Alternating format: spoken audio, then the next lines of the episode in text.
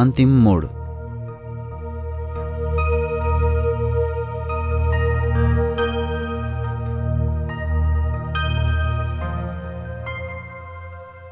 आफ्नो पतिलाई सम्हाल्न खोज्दा खोज्दै उनी आफै लथालिङ्ग भइन्।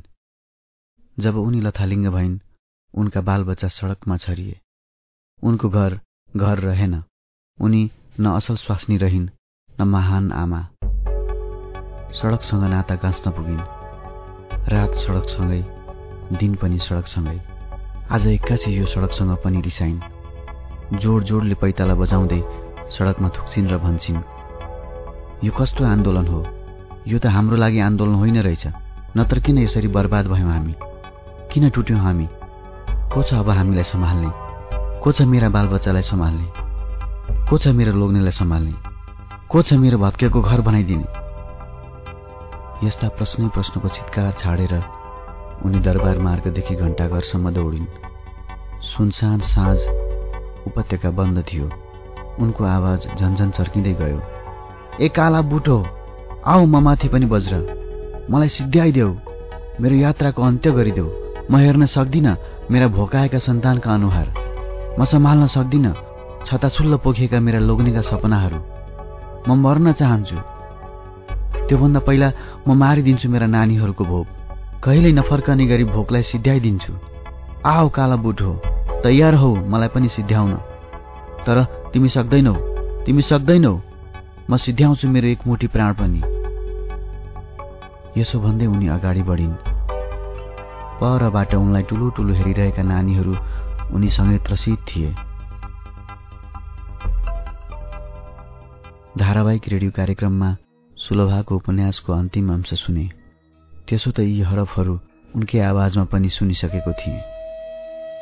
मैले भनेको थिएँ तिम्रो उपन्यासको एन्डिङ मलाई थाहा थियो। उनको प्रश्न थियो कसरी?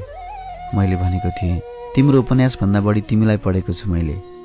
तिमीले जबरजस्ती सुखान्त बनाउन सक्दिनौ। उनको जवाफ थियो हो ठिक भन्यौ तिमीले। सबैतिर हेर भास्वत दुःख नै दुःख छ। मैले भने दुःख र सुख भनेको आफ्नो सोचाइमा भर पर्छ। तिमी जसरी हेर्छौ त्यही अनुरूप देख्छौ। उनले भनेकी थिइन् भास्वत सबैतिर दुःख देख्नु मेरो हेराइको दोष हो भने म के भनौँ? अभावले मानिसहरू आत्महत्या गर्छन्। भोको अनुहारी हेर्न नसकेर आमाहरू आफ्नै सन्तानलाई विष खुवाइदिन्छन् र आफै पनि पिइदिन्छन्। म खुब सोच्छु संसार कसरी सुखी हुन सक्ला? मैले भनेको थिएँ एउटा घरमै अशान्ति मचिरहेका बेला तिमी संसार सुखी हुने कुरा गर्दैछौ। यो त असम्भव छ। उनी बोलेकी थिइन् हरेक मान्छेले मान्छे भएर बाँच्न जानेको भए घरको मात्र के कुरा? यो संसार नै सुखी हुने थियो। मैले भनेको थिएँ हो सुलभा संसारको मान्छेभित्र मान्छे जन्माउन युग परिवर्तन हुनुपर्छ। सुलभाले भनेकी थिइन् युग होइन आफै परिवर्तन हुनुपर्छ। म बोलेको थिएँ यो फगत तिम्रो कल्पना हो। सांसारिक परिस्थितिले मान्छेलाई बाँधेको छ। त्यसैले ऊ आफूलाई परिवर्तन गर्न सक्दैन। परिवर्तन हुनु परे पनि त्यही सांसारिक परिस्थिति अनुरूप परिवर्तन हुन्छ। सुलभाले भनेकी थिइन् हो रहेछ। दुःखका दृश्यहरूले मलाई दुखी बनाउँदै लगे जस्तो। म पनि त खुसी हुन चाहन्थेँ तर सकिनँ। देशको अशान्त परिवेशले मेरो मनलाई पनि अशान्त बनायो। बाटोमा भेटिने दुखी मान्छेहरूले मलाई समेत दुखी बनाए। अचेल त बाटो पनि दुखे जस्तै लाग्छ। माटो पनि रोए जस्तै लाग्छ। मैले सास फेर्दा हावा पनि दुखे जस्तै लाग्छ। मैले देख्ने हरेक दृश्यभरि घाउ राँकिए जस्तो लाग्छ। हो मैले सकिरहेको छैन आफ्नै मनलाई बदल्न। यो संवाद भएको एक महिनापछि उनको पाण्डुलिपि पुस्तकका रूपमा छापियो। प्रकाशकले उपन्यासको विमोचन भव्यसँग गर्यो। भोलिपल्ट पत्र पत्रिकाभरि उनको उपन्यासका समाचारहरू छापिए। सञ्चार माध्यममा उनी सजिलैसँग छाउन थालिन् यो उनको सफलता थियो। उनी एउटा सफल उपन्यासकारका रूपमा परिचित हुँदासम्म हाम्रो प्रेम यात्राले अर्कै मोड लिँदै थियो। मानौ हामी आफूलाई बदल्ने प्रयास गर्दै थियौँ। म पनि ह्युमन डेभलपमेन्ट एन्ड एम्पावरमेन्टको अन्तिम वर्ष सिद्ध्याएर लाजिमपाट स्थित अर्को आइएनजिओमा काम गर्न थालेको थिएँ। पुरानै आइएनजिओबाट रिकमेन्ड भएकाले सजिलो भयो। यति बेलासम्म म डेरा पनि सरिसकेको थिएँ। सानो किचन सहितको तीन कोठे फ्ल्याट एउटा कोठालाई टिभी रुम बनाएँ अर्को कोठा बेडरुम। कहिले काहीँ बिदाका बेला आफै पकाएर खानालाई किचन छँदै थियो। सोचेको थिएँ यो फ्ल्याटमा सुलभा पनि हुनेछिन्। सानो सोफा त्यसमाथि कुसन। कल्पना गरेको थिएँ हामी त्यही कुसनले एक अर्कालाई हानेर जिस्किनेछौँ। तर त्यो दिन अहिलेसम्म आएन। उनलाई मिठो गरी आफ्नै हातले खाना पकाएर खुवाउने मेरो रहर थियो। त्यो रहर पनि त्यत्तिकै रह्यो। कहिलेकाहीँ चुलामा केही परिकार पकाइरहँदा उनलाई नै सम्झने गर्छु। हो उपन्यास लेख्ने दौरानमा मदेखि धेरै टाढा पुगिन् सुलभा धेरै पटक मैले उनलाई पछ्याएँ तर भेट्न सकिनँ। घटना जीवन परिवेश मान्छे जनावर र किरा फट्याङ्ग्रा सबै थोकले छुने सुलभाको मनमा सायद म अटाइरहन सकिनँ। आज उनी मेरो कोठामा आइन्। सधैँ झैँ मेरा दुवै हात समातिन् र चुमिन्। अनि त्यसपछि मेरो निधारमा शीतल ओठ जोड्दै भनिन् मलाई माफ गर भास्वत मैले तिमीलाई धेरै तडपाएँ। यो मेरो चाहना थिएन।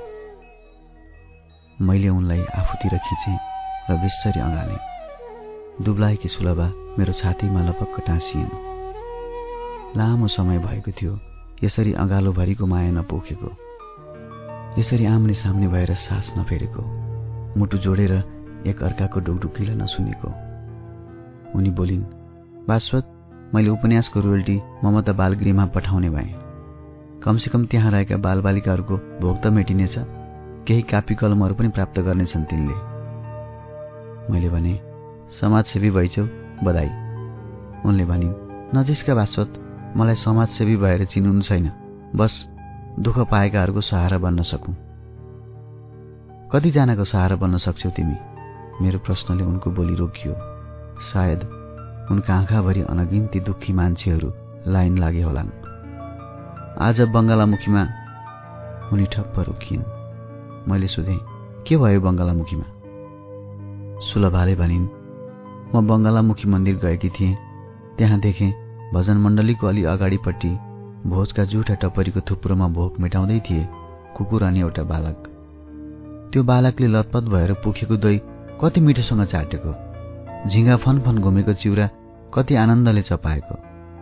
अनि त्यो दुब्लो रौँ खुइलेको कुकुरले मान्छेले नङ्ग्याएको हाड कति टिठलाग्दो गरी चितोरेको बिचरा जिउभरि आएको लुतो कन्याउँदैमा हैरान थियो। त्यस्तै तनावमा थियो त्यो बालक पनि। पक्कै उसको मनमस्तिष्कभरि लुतो जस्तै अभाव चिलाइरहेको थियो। मैले भने कति यस्तै कुरा मात्र गर्छौ तिमी? उनले झनै निराश भएर भनिन् हो म यस्तै कुरा गर्न पुग्छु किनकि असाध्यै दुखी छु म। यस्तो मान्छेले आफै पनि दुःख पाउँछ र अरूलाई पनि दुःख दिन्छ।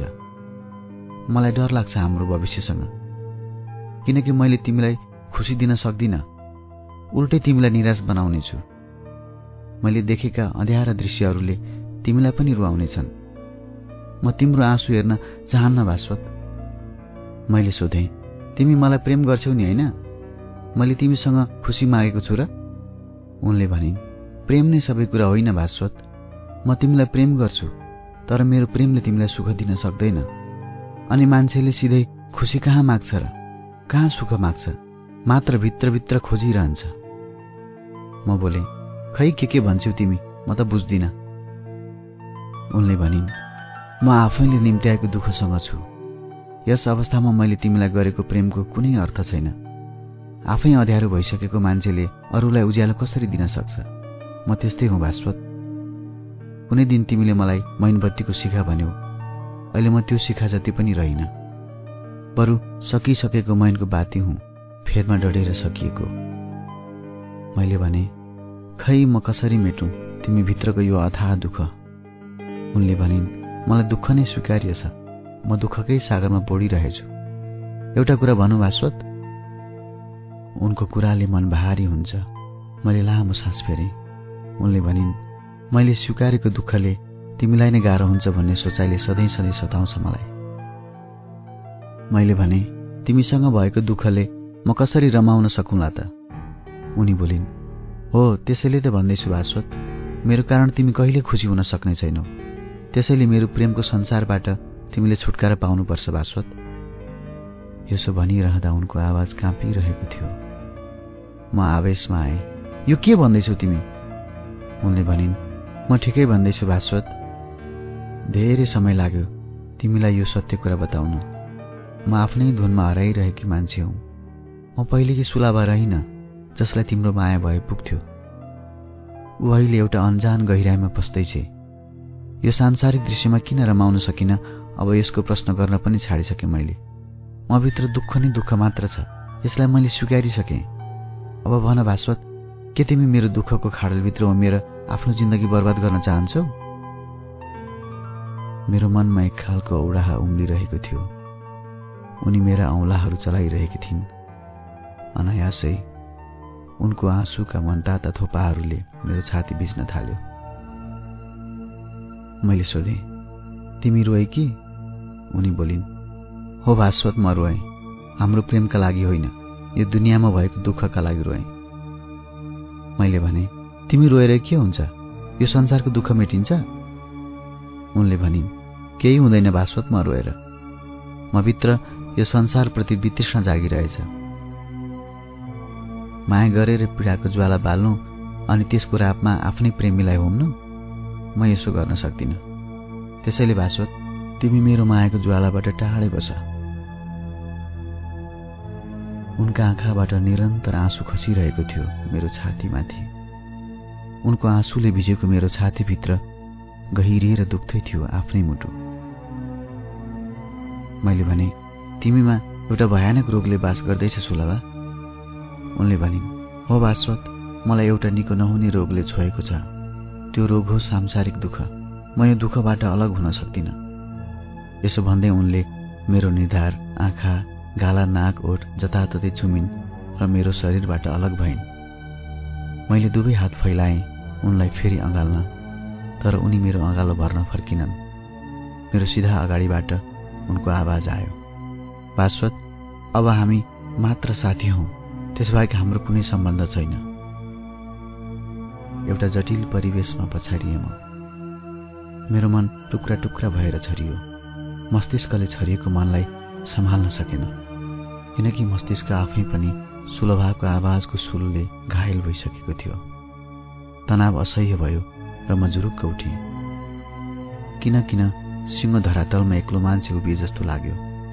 शरीर एकाएक चिसो भएर आयो। एक दुई घुटको विश्वादको थुक्नीले। जीवन एकदमै शून्य लाग्यो। सुलभा भन्न मात्र के खोजेको थिएँ ढोका ढ्याप्प लाग्यो। उनी बाहिर निस्किसकेकी थिइन्। मलाई प्रेमीबाट मित्रमा ओह्रालेर। मेरा आँखाहरू आँसुभित्र छोपिए। म कमजोर भएँ। यति लामो अन्तरालपछि सुलभाले हाम्रो प्रेमको समाप्तिको घोषणा गरिन्। यो सब मेरै लागि गरेकी हो भन्ने भान पारिन्। विश्वास गरौँ या नगरौँ मेरै हातमा छोडेर गइन्। अचम्म त्यति कमजोर मन भएकी सुलभा गहिरो सम्बन्ध तोडेर गइन्। कुन्नी किन आज मलाई त्यही पुरानो कोठाको याद आयो। उनको आगमनले मेरो तनमन शीतल हुन्थ्यो। उनले नै मेरो मनभरि पीडाको राप छाडेर गइन्। म छटपटिरहेँ मन पोलेको रन्कोले।